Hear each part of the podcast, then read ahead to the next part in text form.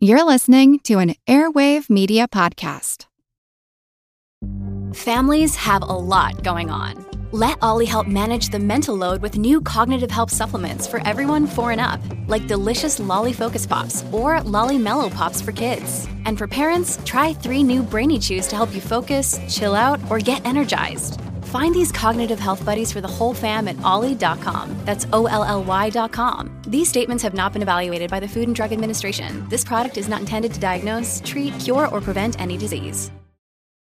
When you need mealtime inspiration, it's worth shopping Kroger, where you'll find over 30,000 mouthwatering choices that excite your inner foodie. And no matter what tasty choice you make, you'll enjoy our everyday low prices, plus extra ways to save, like digital coupons worth over $600 each week. You can also save up to $1 off per gallon at the pump with fuel points. More savings and more inspiring flavors make shopping Kroger worth it every time. Kroger, fresh for everyone. Fuel restrictions apply.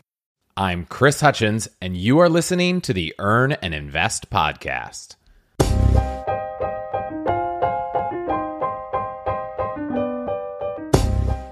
If you're familiar at all with the movie Forrest Gump, you know that the main character, Forrest, accidentally stumbles into some of the most fantastic as well as financially rewarding situations. It is, in fact, laughable. While researching today's guest, I couldn't help but feel a certain Gumpian quality. Brushes with the president, trips around the world, dream jobs, and hobnobbing with Silicon Valley elite. Like Forrest Gump, you may jump to the conclusion that Chris Hutchins has lived a charmed life. But of course, you would be underestimating the intention and thoughtfulness in which he has carefully treaded the paths that have been laid out in front of him. His road has been anything but serendipitous.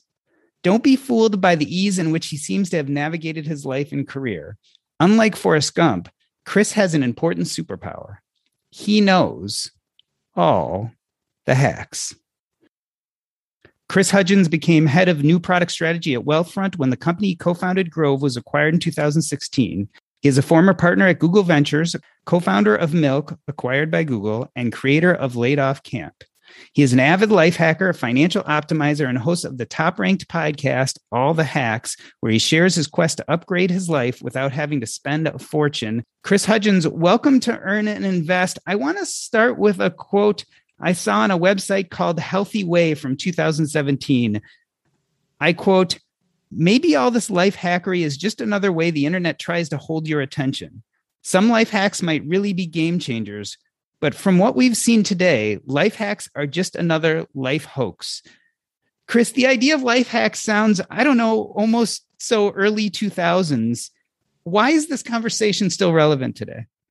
Wow, that's a great kickoff question. Thanks for having me.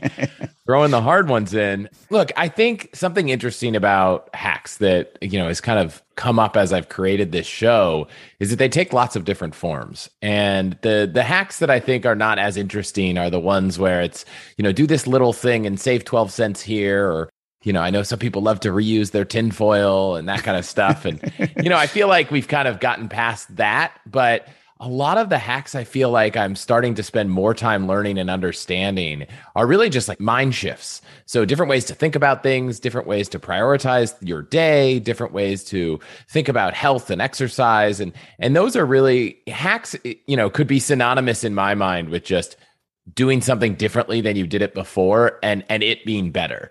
And so it doesn't have to be, you know, something that's, you know, like a trick or a, you know, something secret or it could just be, oh, I'm going to do this thing differently. Like this recent one was uh, every time I'm about to eat something unhealthy, I just tell myself I can have it in 10 minutes, right? And and by giving myself 10 minutes, I don't deprive myself of this unhealthy thing, so it's so much easier than saying no. But by 10 minutes I'm like, you know what, I didn't really need it in the first place. Like that's that's that's a hack to me, even though it might not have qualified for the you know early 2000 hype hacks, you know. but that for me is, is kind of what it means. And honestly, I, I debated whether calling the show all the hacks because the exact point you made, which is that you know hacks are kind of some people hate them and it's overrated. But at the end of the day, I tested a few different names and, and people just seem to want more hacks. So it's like, you know, it's almost like a marketing pull than a Chris is pushing the message. And and so that's where we ended up with it. But I think you could have named the show like learning how to live a more optimal life or, you know, learning from high performing people or, you know, any kind of topic like that, it would have been the same show.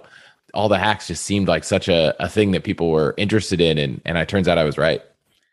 You know, when I was researching this show, I did stumble upon this idea of what is a life hack. And you said mind shifts. I, kind of like that definition. That kind of broadens it out because the other question I have is how often do these really have to do with money versus other things? Yeah, so that that's a funny thing. I noticed that the cover art I picked was like a, a pig smiling with a you know a gold coin go, going into the piggy bank. So it's like, yeah, this is a personal finance show. It's in the investing category in the App Store, and then we've had episodes that you know are are nothing about money or investing at all. Uh, in fact, I would say about half of the episodes have nothing to do with financial advice and at all. And I, and I only know this because you know I work at Wealthfront. I'm a registered uh, investment advisor rep. So I have a disclosure that I have to play on each episode if it talks about personal finance, and, and it's only about half of them that have it. So I think the the idea behind the financial part of the show is that everyone knows that there are ways to upgrade your life if you have money, right? You can go and just buy a nicer house. You can send your kids to a nicer school. You can fly in first class. You can pay for the best coach, counselor, therapist to help you improve whatever aspect of your life there is. So there's there's seemingly an unlimited number of ways to upgrade your life if you have money. And so while what I just explained about a way to, you know, kind of avoid eating something unhealthy might not seem like it has anything to do with money, some people out there might say, well, you know, a great way to eat healthier is to hire a nutritionist. Well that's expensive uh, and i didn't want to spend money on a nutritionist so i you know interviewed authors and talked to people who've gone through this and you know talking to some athletes and i think that it might not at face value look like it's a financial conversation but if you can listen to an hour long conversation with someone who's an expert in a field and that can change your behavior whether it's your career your life your health in a way that avoids the need to hire a career coach or a nutritionist or a personal trainer, well, then you've both improved your life and saved money. And I think that's a huge win. So it kind of comes back to money because you're helping people find ways to live more optimal lives without spending a fortune. This whole idea of being an optimizer, I think, is deeply ingrained in who you are, from what I understand. Talk about childhood. And, and at that point, maybe money really did play a role in your learning how to optimize yeah, this is one where I wish I either had a better memory. My parents could remember some stories that I feel like I'm sure existed. But when I when I think back to childhood, you know, I remember, you know, setting up a lemonade stand on the street and doing things like that. I remember trying to like build a you know little quarter pipe for for me and my friend who were skateboarding, and instead of paying for one to order online because it was expensive, you know, I was always trying to find the the kind of way to do something different or interesting, make a home movie for a school project. But I I don't really think the kind of heavy optimizing came in until I went to high school, and I went to boarding school, and it seemed like every kid in my boarding school their parents just gave them a credit card. And I was like, wow, this is, I didn't know this was a thing. And I, I remember asking my parents, I said, hey, everybody at school has this credit card that just seems to have unlimited money on it. I, I think you forgot to leave it with me. Did I miss that? And they were like, no, yeah, yeah, you're not getting that. and so I was like, man, what do I do? And, and and some of the things were silly, which was like learning how to take the bus. It was outside of DC, so it was like learning how to take the bus to the subway to get into DC while everyone else took a taxi.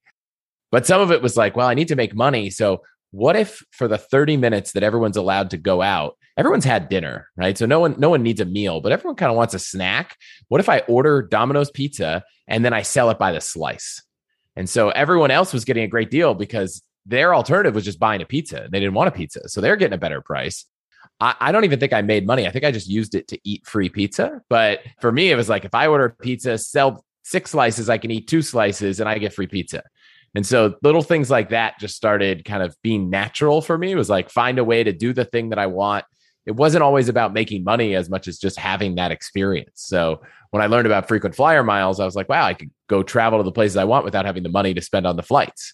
You know, that that just became a theme. And I think learning about uh, Excel one time turned me into a crazy spreadsheet person where I probably have a spreadsheet for, gosh, everything, you know, tracking what are we going to do when my wife's family and all their kids come for Thanksgiving? Well, let's map it out on a spreadsheet. Let's have a Google form so they can all fill out things they're excited about. Let's stack rank them with some formula that, you know, overweights things that people really don't want to do compared to things that people are so, so on. And, and it just kind of became my personality.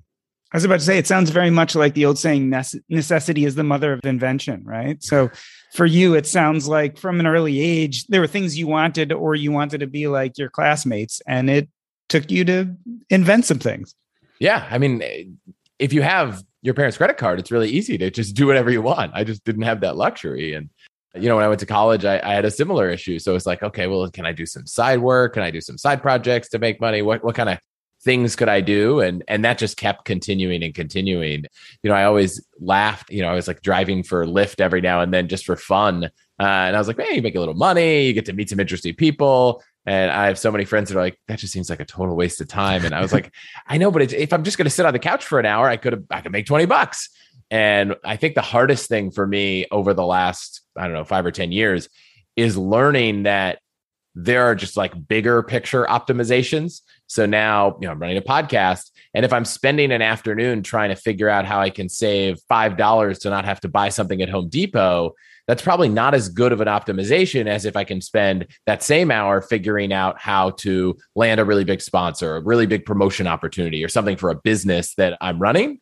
And so the hardest thing of being a, an optimizer is realizing that, you know, there are things that could make your life more optimal, but they come at the expense of things that are probably higher impact.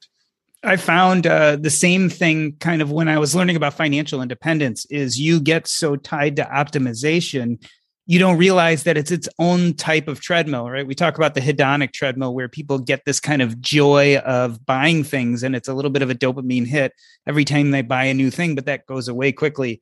I found optimization to be the same way that I got these dopamine hits from optimizing. And at some point, the optimization was no longer doing me any good. Just as you were saying, that I could have gotten a lot more value from my time by being a little bit less optimal on some things so that I could spend my time doing other things. Yeah. It, the, the, example I have for this is driving, you know, home in, uh, in a Lyft or an Uber or something in, in San Francisco, or, or sometimes even just on my own, though, though the analogy doesn't work as well I, I was always the kind of person who was looking like five, six, seven stoplights ahead, trying to say like, oh wow, if that light's going to turn, we should turn right here. And, and then oh oh, if, if there's a bunch of cars on that street, we should turn left. And, you know, the GPS is is not taking into account how busy a street is or whether there's you know a bunch of kids crossing the school at a certain time. And then I'd get home and I'd be like, yeah, I saved like 42 seconds by by making that, you know, right turn two blocks earlier. and then one time I think my wife said, Yeah, but now you're sitting here sending emails. What if you just relaxed in the in in the Lyft and just sent a couple emails and then you would have gotten home 42 seconds later, but now been able to not sit down and, and work for 20 minutes sending emails. I was like, I guess that's right. But God, that that turn right dopamine hit was so easy that it just made it so that, like it was hard to get past that. And so I did an interview with a guy named Nir Eyal who wrote a book called Indistractable. And it's all about how to kind of get rid of distraction and focus on making progress or, or, traction, which is really the opposite of distraction on the things you care about. I've really been trying to think about when I'm trying to make these subtle optimizations, whether there's actually a more important thing I could do with my time, which sometimes counter to the financial independence concept means pain to make this smaller problem go away. So you have the time to spend something else. And I think if there's one thing that you know I don't love about a lot of what goes on in the financial independence community. It's that it's all about spending nothing. And it's like, you know, yes, you could make a rake with sticks in your backyard and, and some rope and some glue. And, you know, maybe it's not the best rake, but it works. But if you spend four hours making a rake and you could have spent that four hours doing something else, and, and possibly that something else could have made more money in the long run than the I don't know ten dollar cost of the rake at Home Depot. So I'm all for trying to do fun, optimal things that if, if you get joy out of it, it's even better. But just make sure you're not sacrificing the the long term big wins for these short fun wins that might not actually be worth it if you took the time to evaluate how you spent your time. Yeah, I, I love that, and and you know I add in the joy aspect too. That sometimes it's okay to not optimize your money but increase your joy, which sometimes is you know you sometimes lose money when you're doing things you like to do, and that's okay too. I want to go back to this Forrest Gump theme so that we can kind of pull out some of these hacks that I think really are worthwhile and are really worth optimizing for. Let's start, and I'm going to jump around a little bit in your history. Let's start with you meeting President Obama. How did that happen? I don't even know where you found this on the internet. So this is exciting. So I had gone to a dinner and met uh, a woman who had worked on the advance team which I didn't even know what that meant at the White House. And that means, you know, she was on the team that if if the president was going somewhere, they're going to figure out what happens, right? Oh, we're take a trip in 3 months, we're going to go to Bogota, you know, coordinating all the people that are doing secret service scouting, that are doing hotel booking.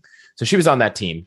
And I had learned randomly one time, I think over dinner, she was saying, you know, what's really funny is because we're always trying to travel with all these people, it doesn't make sense to travel with all these drivers you know, when you look at the motorcade, there's like five or six press vans, all this stuff. It's like if we had to, you know, fly to San Francisco, and, and for example, in San Francisco, the president would land at Moffett Airfield and then might go on a bunch of cars to Stanford, talk for an hour, go up to San Francisco, go to a meeting for an hour, and then go up somewhere else. And then all of a sudden, that's like seven different trips. And the cha- the funny thing is, they want to have all the cars ready. So that's each place for each trip, there's like 10 drivers. That'd be 70 drivers to track around 70 people that know how to drive a car in every city would just be a lot, especially if, if you could send them advance to the next city. So it turns out that all of these vans in the motorcades are all volunteers, just people that happen to be in the right place at the right time and get the email or their friends know people. So a lot of times it's people who know people on these advanced teams that reach out and say, Hey, all my friends in San Francisco, if you have a clean driving record, do you want to do this thing? And we are like, so that happened to us. I got this phone call from we were sitting at dinner and someone was like, Hey, you know, got your number from this friend, mutual friend. She said you might be interested. Obama's coming to San Francisco and we need people to drive the vans. And I was like, Yes. I was like, I don't even know what I have on my schedule that day, but yes. And I told my wife, and she's like, I don't know. And I was like, no, no, I'm saying yes for you. We're going to do this. And yeah, sure enough, you know, we went in one morning, you know, everyone's all nicely dressed up, which is very rare for San Francisco, suits and ties. And I was in charge of a press van. And so I just sat in the van until the motorcade comes out of the, the hotel. And it turns out the weather was bad. And so instead of driving to a helicopter, we ended up driving all the way to Stanford. So we drove on the freeway, completely closed for about 30 miles, which is just a weird experience going on like a five lane highway with one, you know, you're the only cars on there. And then uh, before that whole thing started, you know, the president came in and met everyone and said, "Thank you for doing this." Shook hands, took some photos, and so I wouldn't say I got like the the full meet the president experience. We didn't sit down and you know play basketball, drink, a, drink a beer. Yeah, I didn't get to drink a beer, so I'll have to put put beers with the president on the the next order of the bucket list. But that was one. I feel like all these crazy experiences that I've been fortunate to go on were just like someone sent an email and said, Is this an interesting thing? And I was like, Yes, yes, put me on the list. I'd love to do the interesting thing. I'd love to have the qu- crazy experience. Just add me to the list. And then when I, I get the email or the call, I'm like, Yes, I would like to do that.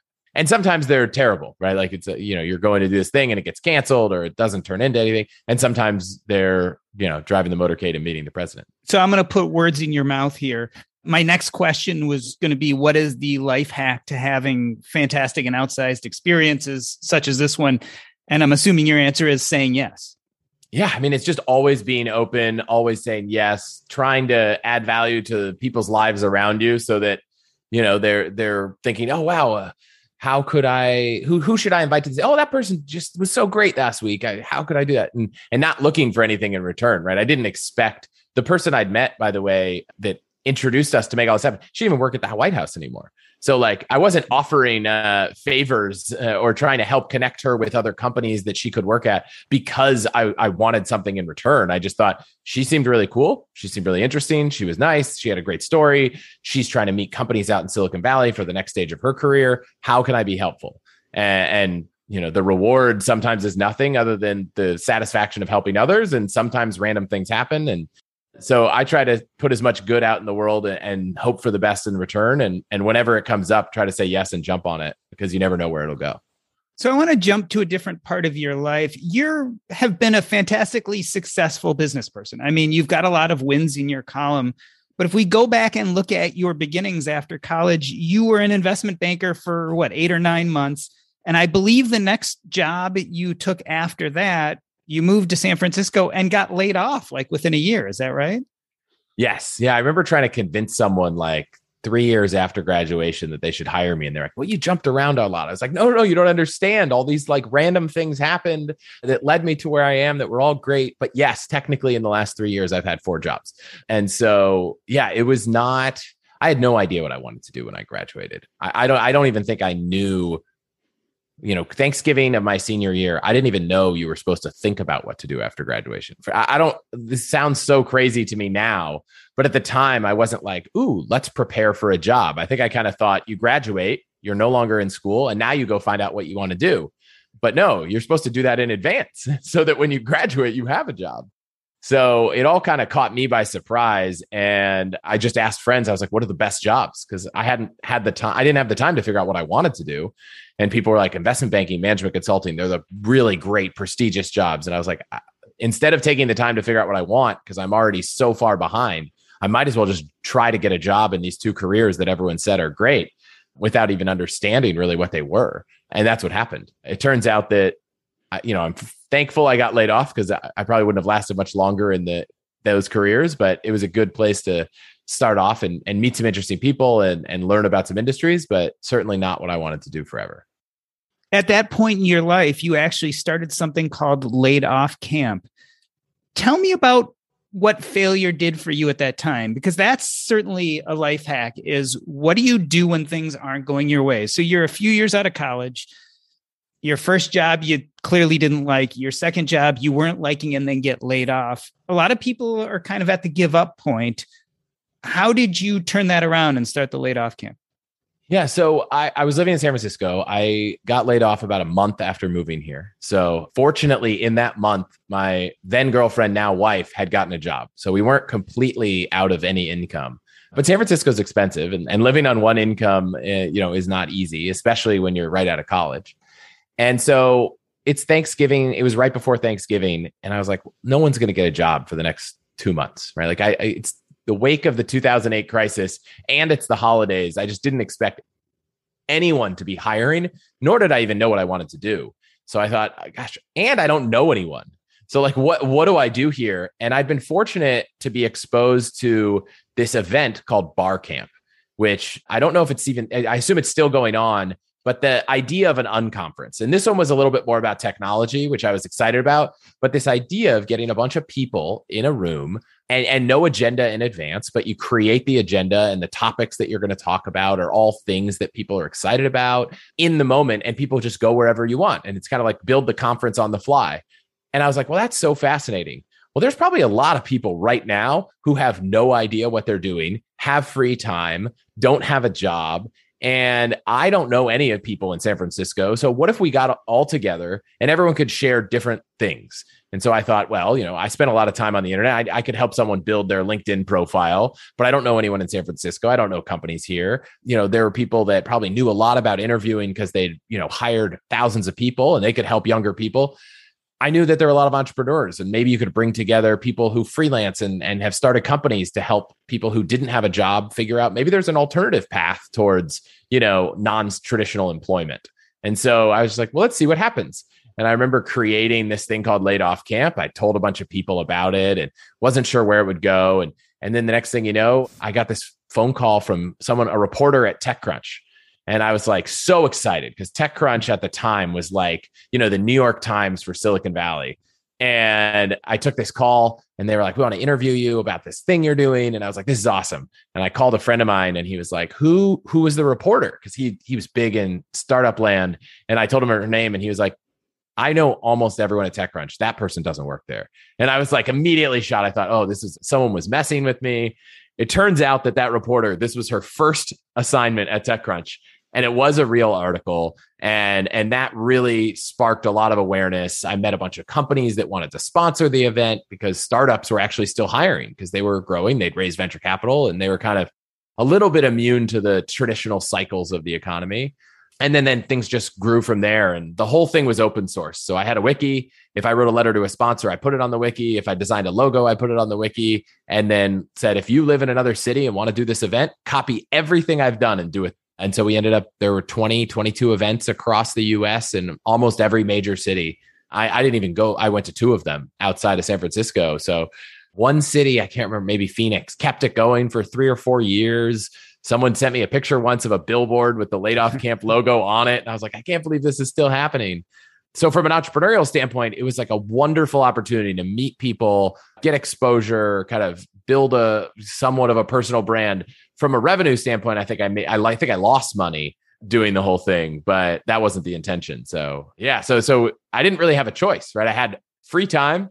I didn't think I was going to be able to get a job. So maybe to your point, I felt so it felt so impossible to do the thing I needed to do that I was like, well, I can't just sit at home and do nothing. And so that, yeah, that was what happened. and and it seems like you saw an opportunity, right? So you saw the unique circumstances that you were under, created an opportunity that might help other people. Yeah. Yeah, you know, people were doing these pink slip parties. It kind of fell in the zeitgeist of 08 and the internet and all that. And yeah, it was uh it was a lot of fun. Didn't know what I mean, obviously didn't go anywhere, right? It's it's not a thing anymore. And and maybe there'll be another financial crisis. Hopefully not but maybe there'll be another you know bunch of layoffs and maybe someone else can revive it. Yeah i think it was a great way for me to just throw myself into a new city and, and figure things out. And that laid off camp led to some consulting opportunities. And as you were closing those contracts up you decided to take a two to three week vacation that somehow turned into a trip around the world eh, for seven months. What happened there? So I don't think most people think about traveling around the world as something they could ever do for an extended period of time. I know I didn't. So my wife and I were talking. Uh, I think we were still dating at the time because after we got back from spending seven months, 24 7, we were like, well, that worked. Let's get married. But at the time we were like let's take a trip because i had all these consulting projects. They were wrapping up. I decided i wanted a job. Like i wanted to work at a startup full time but before i do that maybe we could take a trip. And my wife didn't love her job but it, it had never even crossed our mind that you could travel the world for more than a couple weeks like more than a vacation. And so as we were doing research we stumbled across a bunch of people who had done this. They'd literally quit their jobs and they traveled for 7 12 24 months. We were like oh, this is a thing. We didn't even know this. This is a thing people do. And if you look at the cost of travel, one of the biggest, most significant pieces is the airfare to get there. So if you want to go on a trip to Europe or Africa, the cost to fly there is, is really significant. And if you're trying to fly around in, inside Europe, you know, each ticket's 100, 200, 300 bucks.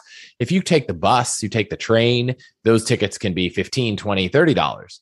And lodging if you go on a trip and stay at a nice hotel, it could be really expensive. But if you're couch surfing or staying in hostels, you know, you can spend, I think in India, we spent the cheapest hotel we ever stayed at was a hostel in India for a dollar a night.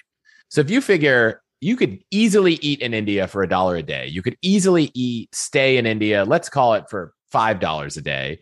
So every day is, you know, let's call it all in $10. And but the flight to India, it's hard to find a flight to India from the US for less than a thousand dollars. So, you know, a 10 day trip might cost you a, a 1100 or yeah, 10, 10, $1,100 and a 20 day trip is $1,200, right? So the longer you take a trip, the better, you know, the price per day is. And so we were like, wow, there's so many places we want to see. We're in a point in our life where we've saved enough money. You know, we probably had $10,000 saved. Um, and we thought, we're never going to get this opportunity. If we wanted to take 20 trips, it would cost us, you know, thousands of dollars each time. What if we just do this? And, and we focus on the countries where we thought two things were true. One, way more affordable. So we focused on Africa, the Middle East, and Southeast Asia. And then we also said countries that we thought weren't going to weren't going to be the same 30 years from now. Like I, find it hard to believe that London will go through as much transformation as Thailand or something like that. So we were like these lesser expensive countries where things might change and they might be different. Let's go there and let's do it overland. The goal was to not, once we got to South Africa, the goal was to not fly again until we got to somewhere in Asia.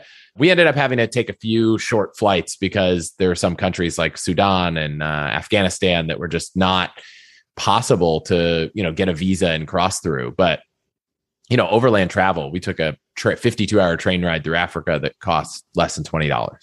Uh, and the, the flight probably would have been 600. So it was a wild adventure. We got to meet thousands of different people from all over the world. I, I wouldn't have traded that for anything. You know, I think now that we have a, a child and, and maybe a higher standard of travel, it would have cost 10 times as much. But man, at that time in our life, we were able to do something that, you know, just took some crazy conviction that it was a good idea. And, you know, it, it all worked out. And we're not going to make this into a travel hacking episode, but you also use credit card rewards as well as rented out your apartment in San Francisco for a little bit of a profit to pay for some of your cost of living. Yeah. I mean, turns out furnished apartments rent for more than unfurnished apartments and short-term rentals rent more for more than long-term rentals. So if you have a furnished apartment that you can rent short-term, you can usually rent it for more than the rent you're paying if that's allowed in your lease and this was before the days of Airbnb and there probably were lots of rules that landlords put in place, so I think we kind of fortunate there.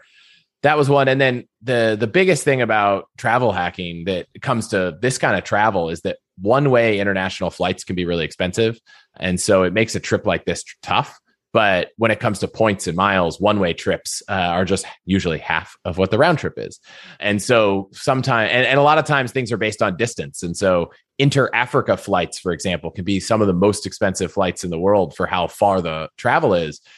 But when it comes to using miles, it's like, oh, well, this flight is just between two countries in the same continent. So it's the equivalent of like a $100 of points versus a $1,000 of, of dollars. And so, yeah, we definitely use some travel hacking there. Uh, it's passion of mine. Check out the podcast if you want more. We don't have to go deep here.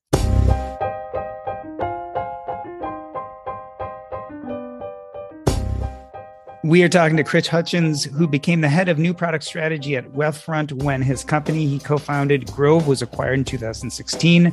We're going to take a short break. I'm Doc G, and this is the Earn and Invest podcast.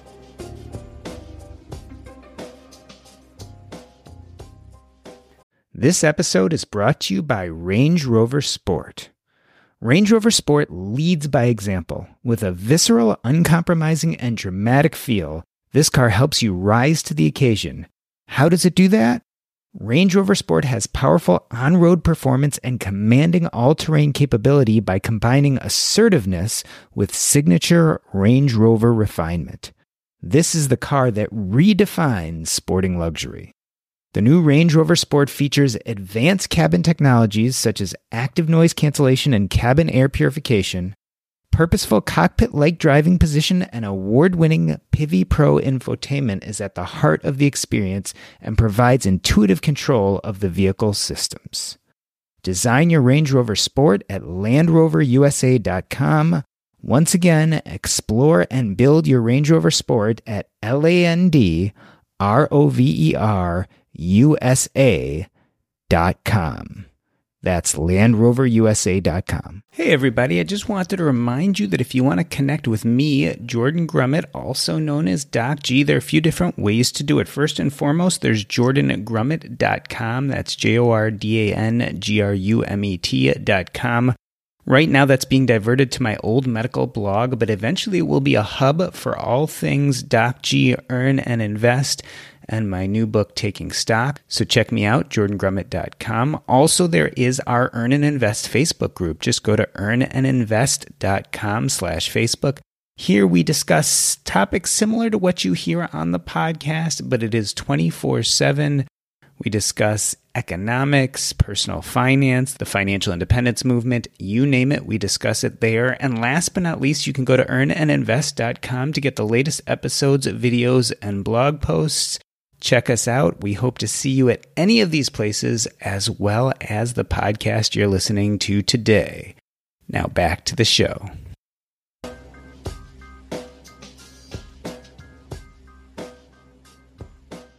Let me reintroduce you. We are talking to Chris Hutchins. He is an avid life hacker, financial optimizer, and host of the top ranked podcast, All the Hacks, where he shares his quest to upgrade his life without having to spend a fortune. Before the break, Chris, we were talking about your trip around the world. Seven months later, you get back, you give a talk at South by Southwest, And then you decide it's time to work for a bona fide startup. Of course, you did what we all do and you cast a wide net, right? yeah, exactly. Uh, I I did quite the opposite. I said, I have. Well, I mean, I looked at myself. I was like, look, I've never worked at a startup. I most startups want to hire people who do something. There was nothing I'd done that even seemed like it would fit the role. So I thought, well, the most I could va- value I could offer is that I'm willing to really do anything. Like I, am you put want me to go try to sell things, great. You want me to try to hire people, great. I'll just do whatever it takes.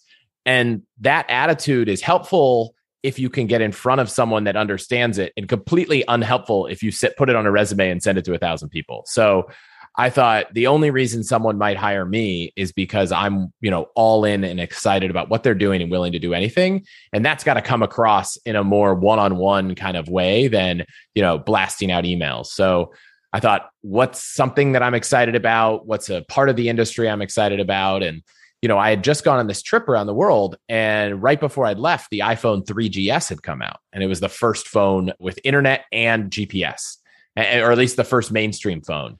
And I'd seen when I was traveling what that meant. And that meant I could search for things. I could track where I was, coordinates when I was we were traveling. We were in places where I could you know save a map and see where we were without having internet. I could look up, I think Foursquare was around at the time. I could look up what restaurants had someone rated in the city on Foursquare that are near me. And so I came back thinking, gosh, location is really cool. And you know, it was really early days. And so I found this company called Simple Geo and they'd raised, I don't know, five or $10 million. And the whole idea was they were going to build a platform for any company to use location data in the products they're building. And I was like, wow, location data is so valuable. Nothing could be a bigger opportunity than this. There was a company called Twilio at the time that had just done this for voice. They made it so easy for anyone to do text message authentication, texting to communicate with the service. I was like, this is a huge opportunity.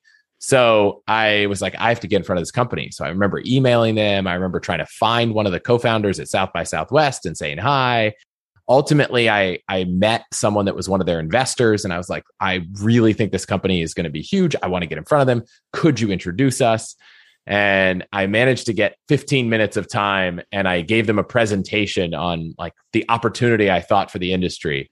And looking back, it was a horrible presentation. Like it was absolute. It was like I pulled these like Gartner research reports that you know in business are just like in by 2050 location is going to be huge. And I was showing them charts and slides, and all I could think of, you know, looking back was like, wow, well, they didn't care about this at all. And fortunately, it didn't matter because having run a company, I know that if someone's going to go to the hassle of tracking you down and building you a presentation about how cool your company is.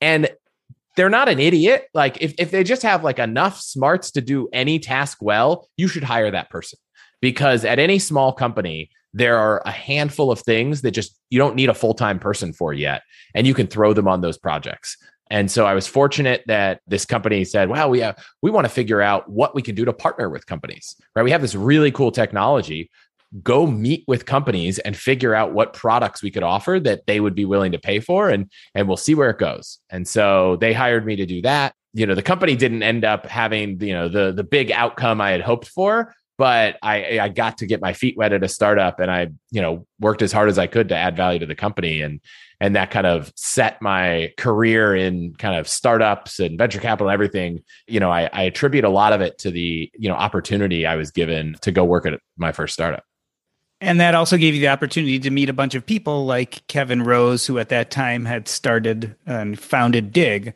which I know played a role in your later ventures. Before we get to those, how relevant do you think that hack is today, kind of when you're out there job searching to go deep with one company you love? Do you think it's still relevant in 2021? I mean, I have hired multiple people at my startup, which granted, you know, we we wound the startup down three years ago. So, you know, it's, it's not 2021, but it's 2018. And I would say 100%. Now, if you really want a job at, you know, General Motors, I don't know if it's going to work, right? I don't know if General Motors is is interested in as much of hiring people who are passionate about GM as they are people who can do the thing they need you to do. But if you're looking to work at a small business, if you're looking to work at a startup, if you're looking to work at a, a company that's kind of more creative, I would be shocked if the level of passion you have isn't a huge factor. And I know that at Wealthfront, you know, we're almost 250 people right now. I know that caring about the company and not just saying you care about it, but demonstrating that you actually want to work here is one of the most important factors outside of being able to do the job, of course, but like one of the most important factors we look for. And, you know, to the contrary, I've interviewed people and thought, wow, this person is a fantastic product manager or designer. And then I'm like, you know, why do you want to work at Wealthfront? And the answer is like, well, I love finance. And I'm like, okay, well, there's like a thousand companies in finance. Like we are one of them. And none of your answer had anything to do with what we do. So if you're just out there to work at a company that, you know, does financial stuff on the internet, you probably shouldn't work here because startups are hard. Companies of every size, shape, and you know, fashion go through hard times. And if you aren't really excited about the company you work at, chances are when things are hard, you're probably going to look somewhere else. And that just means that we have to recruit people more often. And so I think one thing, a lesson we've learned is if you hire people that are really passionate about what you are building and, and the mission of the company and the vision of the company, they last, they last longer at the company, they stay there, they contribute more, they're more effective and productive. You as a company can choose to reward people like that better. And and Wealthfront, I think, has one of the best kind of ownership programs in terms of increasing the amount of ownership every employee has as they continue their career and work harder and, and have bigger impact. And all that together just creates for a better company. And so I think that the hack uh, of kind of putting yourself out there in that way is is probably never going to not be relevant. But the the big caveats are you have to be able to do the job you're trying to do. So no amount of hustle and ambition can, you know, replace the need to have the requirements for the job. I think it's really powerful. And, and what company doesn't want to hire someone that's passionate about doing the thing they're doing? you underestimate how important that is. But as a founder, it is hard to find people that really want to do what you're doing so passionately. And I've made a couple hires like that myself, and you know, I don't regret it at all. This makes me think about how complicated it is to become a founder of a startup. Let's meander through your work history just a touch. You went from that original startup to working with Kevin Rose on a new startup. Eventually, that was acquired by Google you worked for Google Ventures. You eventually set off on your own for Grove into Grove, which was acquired by Wealthfront. Tell us about some of the hacks out there for people who want to be founders or are passionate about startups. Yeah, I mean, I think one of the things that every time I've started a company, it's been I've been more aware by the experiences I've had. So you could start a company at any time, but man, if you have a chance to go work at a startup before you do, I would jump on that as an opportunity to learn. You know, if you had an opportunity to work as an investor in startups at a venture capital firm, that's another one. Like the more data you can get about how this whole industry works, the better and more effective you'll be at starting that company. I think the biggest and most important thing that we learned from the first startup, Milk, was that I mean, this sounds so cliche. Startups are hard. Of course, everyone knows that. But we started this company as an incubator. And the idea was we were going to try different product ideas out and see what, you know, we found heat for and double down on that. And I think one of the hardest things about a company is getting through the hard times, both as the founder, even more, but also as an employee.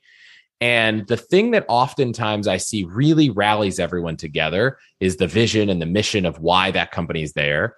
And the nature of starting an incubator is that we actually didn't have that mission or that vision. And so we started with one product. We decided we didn't love that product. We were trying to figure out what to build next. And we couldn't get a small team of seven people on the same page about one product because there wasn't a reason we were all there other than we wanted to build stuff. And like wanting to build stuff just isn't enough in in in the 2000s, which when we started that, or 2021 today, to start a company. Like you need to have a reason to exist, and and that rallies people together. And so I think that's one thing that's really important is know why you're doing it and find other people who want to do it for the same reason. Because once we hit that impasse, the, the reason we sold the company, and and for anyone who didn't see, there were some air quotes during the question about acquired, because you know in, in both circumstances, you know it, it, it's great to be able to to say, oh, my company was acquired. But to be totally candid, there were no like in the most recent, it was like I wanted to find a home for the team. I didn't, you know, nobody deposited money into my bank account until I got my first regular paycheck for this most recent, you know, kind of acquisition, if you will. It's kind of much more known as an acquihire, where the team, you've built a strong team that that has a mission or, or wants to build stuff and then go work on someone else's product. So, you know, it, it was a great outcome and that everyone got, you know, most people in, in different circumstances got jobs after it and there was a place to keep working. And, and in Wealthfront's case, we were able to continue working on that same mission but yeah i think that that was my biggest hack is is making sure that you have a reason you're doing this because when it gets hard if you just think oh i have an idea of something that could make money it's almost never going to win. Whether it's starting a podcast whether it's starting a, a business it's like do the thing that you would do if you weren't getting paid and you probably will someday get paid but do a thing just to make money and you'll probably get out operated, out engineered by someone who both thinks it's a great way to make money and is passionate about it. So if you have a great business idea, ask yourself whether you'd work on it for free. And if you wouldn't, I'd really question whether whether it's the right thing to jump into. Talk about the dichotomy between great people versus a great idea. I mean, there, I don't, I don't even know if there are great ideas, right? There's so, there, there's just so many ideas. Some are better than others, but I don't want to give enough emphasis to the idea because the idea almost is never what ends up happening. Uh, if you, my wife was very fortunate and joined a company called Zimride, and I remember us talking about the idea there, and it was, it was a, it was a good idea, but it wasn't a great idea, and that company turned into Lyft and the entire business she joined they sold to enterprise rent a car a few years later. So like she joined a company and everything she joined for was sold off because this other idea of Lyft came out of that. And like it's just an example uh, and it happens all across the world. Someone starts a company this is the idea. Wealthfront had originally started as a totally different business. It evolved so the ideas are really not as valuable as it seems. And when someone comes to you, I, I, was fortunate to work at Google Ventures and invest in dozens of startups, and people would come and say, I have the best idea in the world. And I was like, okay. But like, mm-hmm. I care that you have the best team, that you have an industry you're passionate about, that you can demonstrate that you can build products quickly. Those things are far more important obviously it's great that you have a good idea and, and innovation is very hard. So i do think ideas good ideas are hard to come by but the execution of those ideas the passion behind those ideas are even harder to come by. So i would bet on a team that is passionate about a space can demonstrate they can build things in that space far more often than i would invest in a team that was so so and had a good idea. In fact i would never invest in a so so team with a good idea let's talk about the execution of a specific idea. You recently started a podcast, All the Hacks, and one of your episodes was with Tim Ferriss, a three hour interview. This will not be a three hour interview, a three hour interview about some of the hacks involved with podcasting. Tell me why you started a podcast and condense that three hours for us. Tell us what you gleaned from that conversation. If you can give us a few sentences that really hit home. Yeah. So the reason I started a podcast was kind of interesting. It was one of those things that, you know, we never prioritize what we want personally as much as professionally because there's not a lot of accountability. And uh, I'll be interviewing uh, this this guest. By the time you listen to this, it'll probably have aired. Named Ben Nemtin, who who kind of dedicated his entire career towards helping people achieve their dreams and, and in the personal world and professional. But I'd always said, "Oh, I should start a podcast. Oh, I should start a podcast." And it always started because I'd go to a dinner and inevitably somehow a life hack or a financial hack or a credit card trick came up and then all of a sudden people were like can you tell me more i'm really excited and I, as i'm constantly learning new crazier things in that world people were more more and more interested and i thought wow i should just share this and people were telling me you should just share this i want to send this to my friend but they weren't at the dinner so I kept saying I was going to do it. And it wasn't until I was on one podcast from, in fact, Kevin Rose, who I'd started a company with. And he said, Hey, tell everybody about your podcast. And I said, well, I haven't told anyone. I don't have a podcast yet. He's like, I know, but you keep saying you're going to do it. So you have until this episode airs to send me an audio file of you answering that question far better than you did now. And I have a lot of followers and they're going to hear about your podcast. So I'm basically going to kind of, as a friend, push you to do this thing you keep saying you're going to do. So I went home and I thought, okay, I need a name, I need a website, I need a trailer, I need all this stuff. And and I knew I, I didn't have much time. So I just sat down with a mic and I recorded and answered the question. And I knew what it would be about because it was what I love doing. You know, by the time that episode aired, within maybe hours. Apple had approved the trailer, the website had gone up, and it was out there. And it still took me a month or two to to release a guest because you know it's so new. I didn't have any. This wasn't something that I'd been planning for months, but I kind of got thrown into it. And so the whole Tim Ferriss episode really came from the fact that some people research the business, the idea, the area they're going to get into for years before starting. I had maybe talked about it for years, but I hadn't actually figured out what there is to do and how to learn and how to grow. And but I knew that if I was going to spend time on something, I did I didn't want it to just be a small thing. I wanted to try to make it as big as possible. And you know, I'd been fortunate to have been introduced to Tim, you know, years ago, and I reached out and said, "Hey, you have arguably one of the most successful, you know, interview format podcasts of all time. Uh, I would love to pick your brain." And I sent him like thirty questions. And he was like, "This is a lot of questions." he was like, Do you, "Are there ones that you want me to focus on?" I was like, ah, "No, all of them." And he said, "Well, I get emails all the time of how do I, you know, start a podcast? How do I do better? Can we just record an episode where you just run through every aspect of podcasting and I'll record it. We'll go as long as we need to. And then if anyone ever emails me and says, Hey, I have some podcasting questions, I'll say, Hey, go listen to this episode. So that's what we did. And I didn't know it would go three hours, but you know, talk to someone who's produced hundreds and hundreds of episodes of the top ranked podcast at many different times in its life cycle. And and there's just a lot of stuff to learn. And so I'd say similar to starting a company, the biggest thing I took away was that Tim's advice is is don't start something and think about the money at the beginning and don't start something and think about the audience. So he said, you know, if you want to interview someone, interview them if you're interested. And, and funny enough, and, and I appreciate Tim's blunt honesty. I also asked him before I knew that this would become an episode interviewing him. I said, Hey, you have a big podcast. Obviously, I have a podcast. I would eh, I'd love to be a guest on your podcast. And Tim goes, I got to be honest with you. Like, I'm not that interested in learning more life hacks.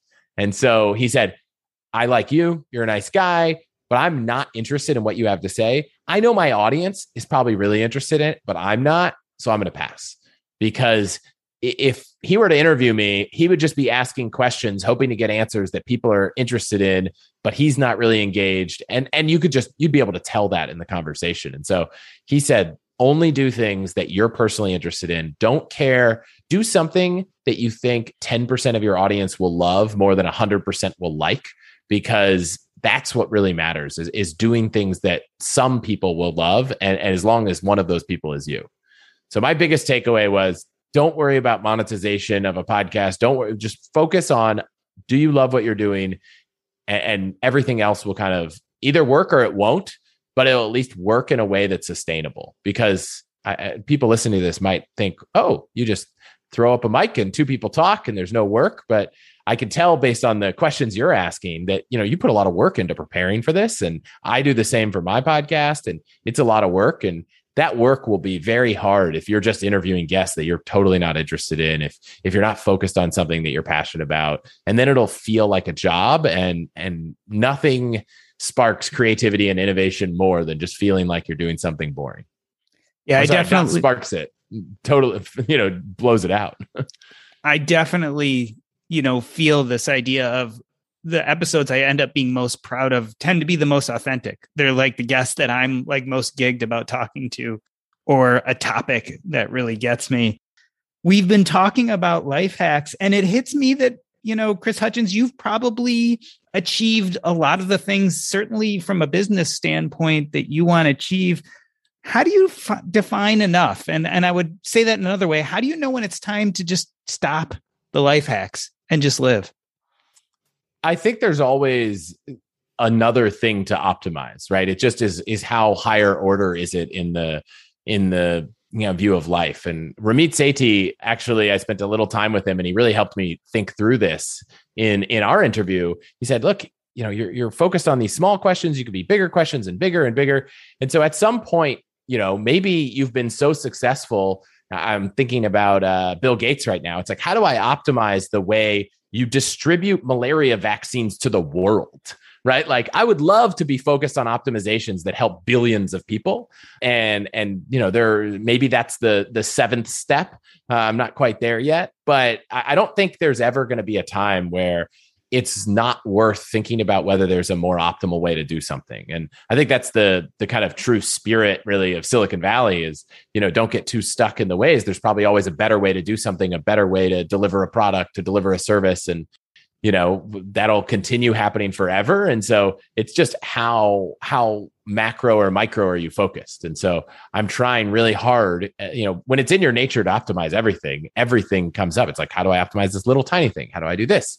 But i'm trying really hard to really focus on the next order for me which is you know building a business on my own that is sustainable that i'm excited and passionate about. I realize that there are things that i love doing more than others and you know managing a team of people is something i enjoy but it's really hard to manage a company and a team of people and i think i enjoy the the business side more than the people side at scale and so you know that's a different role and starting to learn about myself and and how i like to work and how that you know takes place in a business I got a lot to optimize still. So I don't think there ever is a time to stop optimizing. And if you frame it as when's it when's enough life hacks enough, you know, then maybe you could feel one way. But if you say when's it when's it enough to stop caring about improving the way you live, the way you work, well, that doesn't seem like you should ever stop. And so for me, life hacks and and improving life are, are kind of synonymous. And so I don't really know if I ever want to stop improving life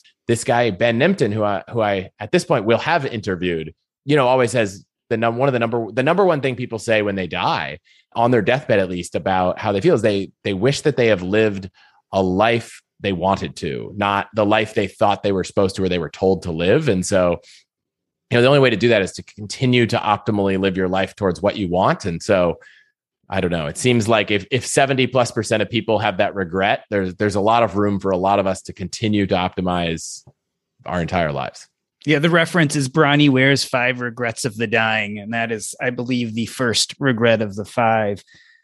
As we talk about optimization, and certainly for you, it sounds like there's been an evolution. Do you ever feel like you are going to evolve to optimizing totally and completely outside of the business realm? I guess some people would call that retirement do you see yourself getting to that point at some at some time yeah i mean i'm a, a fan of the the fi but not the re for me retirement is I, I guess depending on how you define it i've defined it in the past as this uh, as one hand the cessation of work which no i don't i don't think i'm ever going to be the person that just sits at home and does nothing I think I just get so bored. I, I like there are days and and even weeks where I'm like, you know, it'd be really nice to do nothing this week, but that wanes and you're ready to go. So if you define it as the ability to do, you know, work on your own terms, to not have to take a job that you don't love because you need the money, well, then in that regard, yeah, sure, I'm I'm probably, you know, either retired now or or go through phases of retirement in my life already. But if it's stopping working and doing nothing, I don't think so. Do I do I want to find a time? We have a 15 month old now. Do I want to find a time where uh, I have more time to spend with our daughter and and as a family and maybe take trips together? Yes. Do I want to optimize the way work happens so those things are possible? So we could live for a you know month in Japan. Well, you know, for all the bad things that the pandemic has brought, I do think the ability to work remotely is, one of the the silver linings. And so, fortunately, I think that's actually not something that you even have to stop working for. You know, three years ago, if I said I want to live in Japan for two months, it would literally mean I have to like quit my job or take a sabbatical. Now it's kind of very possible with many jobs. So, you know, I don't think I'll ever stop working per se, but you know, I might find different ways to do it. You know, doing it on my own terms well, Chris, I wanted to thank you for coming on the show and sharing your life hacks. When I think upon our evolution as people, as we grow, we first start by doing everything by ourselves because that's how you learn. I remember with my podcast, the first thing I did is I taught myself how to edit, I taught myself how to record. I had to go through a process of teaching myself how to interview. But as time goes by, you realize that as you're getting better and smarter, there are other people who've already done some of that work for you. So they've already set out the steps you can take to do things better and faster. And so we can go out and learn these life hacks, just like I can go out and learn better ways to podcast by listening to an interview of you and Tim Ferriss, a guy who's put out hundreds of podcast episodes we can always get better. We can always learn. We can always improve. And part of that is by figuring what the shortcuts are. What can we do that optimizes our life that makes things better. I want to end the, this episode the way I end every episode by asking you what's up next in your life and where we can find you if we want to learn more. What is going on and what is the best way to reach you? Yeah, I mean, I'm just continuing to you know build my podcasting skills as well. So we have a lot of interviews coming down the pipe. That's kind of where i spend all my free time. I spend my daytime uh, at wealthfront helping people build their wealth through investing. And you can find me online allthehacks.com is the show. Chrishutchins.com has a link to almost everything else i'm doing. And yeah that's where i'm at. This has been the Earn and Invest podcast. On behalf of myself, Doc G, I wanted to thank Chris Hutchins. That's a wrap.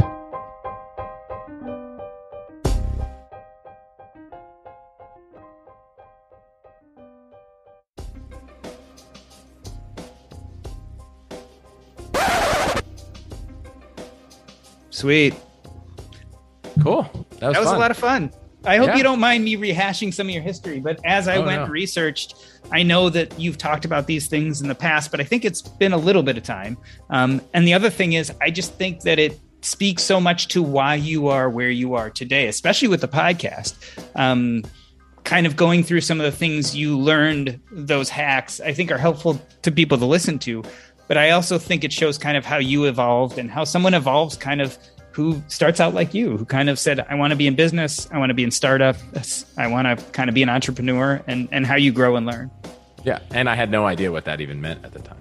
yeah. Yeah. Exactly. And that's, but you kind of had this inkling, okay, there's something I want to do, but then you had to go and, and actually learn it. And there are now things that you have to teach, which can make it easier on other people, right? They can focus in and hone in on the important stuff a little bit faster, um, which is really cool.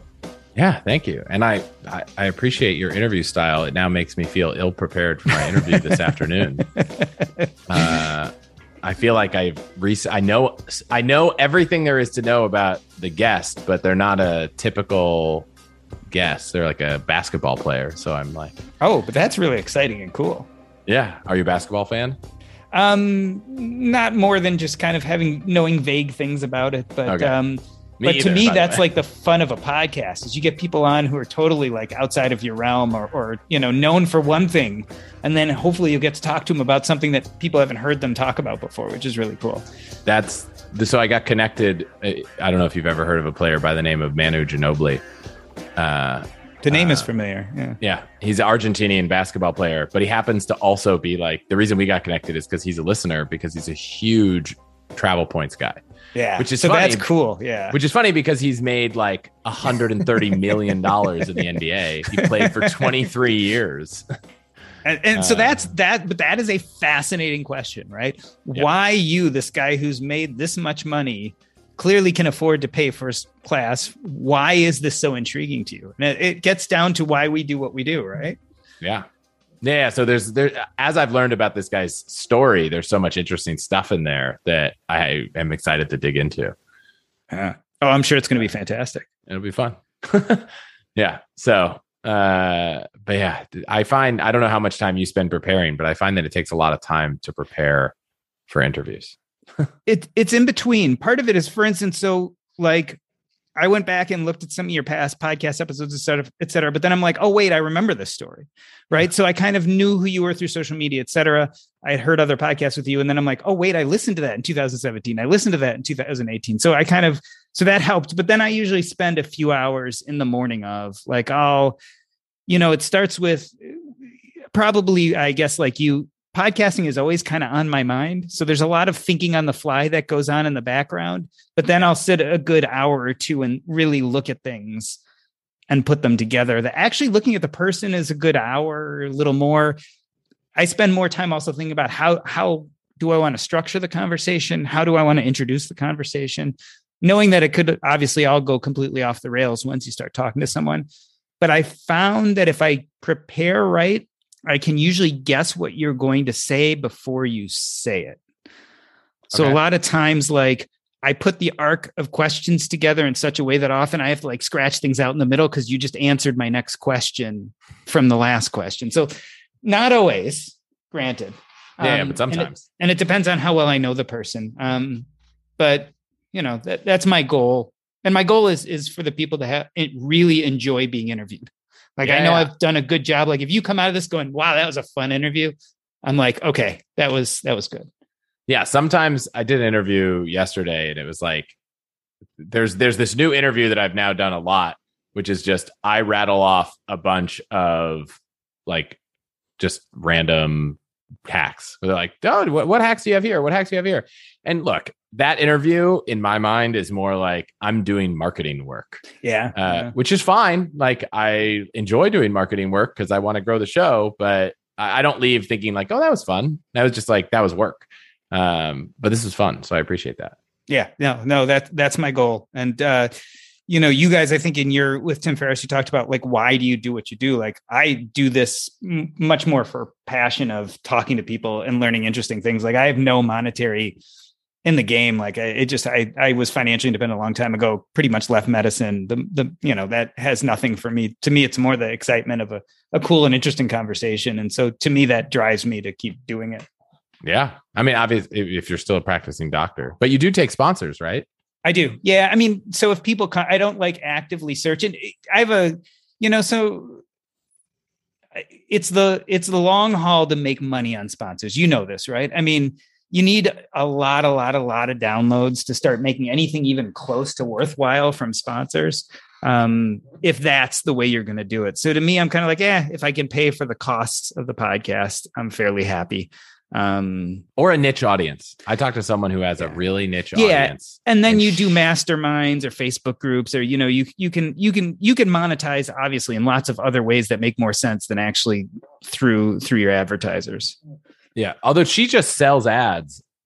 She sells ads at the same price I do, and she has like a Yeah. thousand downloads an episode. yeah if you have a really engaged audience that are buyers right like like Yeah. you said if you're really niche and the the company knows hey these people listen and are, are high high value purchasers yeah for sure like so this this podcast on a good day gets between three and four thousand downloads per episode like at whatever 30 or 90 days um but i've also you know i struggle and i'm sure you know I've come to the conclusion. I don't know how much you agree or don't agree with this. Like, there's two different things, right? There's having a popular podcast and having a really well made podcast, like uh, engaging. I feel like I can control a lot more how well I make it. I think I found that I'm not willing to put the time and energy into the things that could make it really popular or talents, even. Like, that's just not my wheelhouse. Um, my wheelhouse is how can I have a really great conversation and dig into who someone is? Yeah, I I need to get better at that part. Um and I feel like the things that I've done to grow are not like growth hacks as much as like using like my talent has always been like finding ways to get in front of the right Yeah. people at the right time. Yeah, yeah. And so that helps grow the show. To you get were on right Tim people. Ferriss, right? So mm-hmm. that's going to help grow you, et cetera. But I will tell you in my, so I, I believe what you were saying is you're working on kind of the great conversation thing. Yeah. You can develop that for sure. Like you, that, that will, first of all, I've, I've listened to you and I've, the ones I've listened to, I thought were quite engaging anyway, but you will hone your skill over the next 50 to 100 episodes to a point where you feel very good about that, I suspect. Yep. And hopefully need to do, you know, spend less time preparing. You know, some of the big guests I've have, I, I was preparing for Kerri Walsh Jennings, the Mhm. volleyball player, Mhm. and then she had to reschedule, and we still haven't scheduled. But I probably spent twelve hours prepping Yeah. for that interview, Yeah. uh, which is a lot of time. yeah you'll probably yeah my guess is you'll just get faster or or you'll hire i mean you'll hire people to do some of the re- the basic research. Although Yeah. that's always hard because you know what you're looking for and that it's always hard I to find someone who knows how to do that. Like you know joe joe Saul-Sehy i mean Yeah, he's got he a loves pretty, you. yeah he, we're very similar creatively. Like we have kind of similar creative inklings. Um you know he's got a team behind him. Um i still think he's one of the busy hardest working guys out there because he's just driven Yep. um but he's got a team of people that at least help put things together he's a fantastic interviewer too like Yeah. and i don't know where he gets the time because he just seems to know everything about people and i'm Yeah. like like i've Yeah. done interviews for him and so I know that I've done the research and he hasn't. And we talk about the interview and he starts bringing stuff up from their books or their stuff. And I'm like, how do you know that? yeah when we did the uh we did that like prep episode for the Plutus Awards. And I was like, how do you know what every single person who's up for an award, like you know about their blog, their personality? I'm like, oh my gosh. He's he's definitely in the know. He remembers a lot of it. He's in just because of the number of episodes he does. So he just knows a lot of people in personal finance. But he knows a lot. I mean, he's just one of those guys who's just really interested. So he knows about public figures. He knows about Yeah. sports people. He knows about just the zeitgeist, uh, which You I never you- had. Like I think You want him on your trivia team for sure. Yeah, for sure. As a longtime foreign correspondent, I've worked in lots of places, but nowhere as important to the world as China. I'm Jane Perlez, former Beijing bureau chief for the New York Times. Join me on my new podcast, Face Off US versus China, where I'll take you behind the scenes in the tumultuous US China relationship. Find Face Off wherever you get your podcasts. Want to learn how you can make smarter decisions with your money? Well, I've got the podcast for you. I'm Sean Pyles, and I host NerdWallet's Smart Money Podcast. Our show features our team of nerds, personal finance experts in credit cards, banking, investing, and more. And they'll help you make the most of your money while cutting through the clutter and misinformation in today's world of personal finance. You'll get clarity on strategies to help you build your wealth, invest wisely, shop for financial products, and plan for major life events. Listen to NerdWallet's Smart Money Podcast wherever you get your podcasts.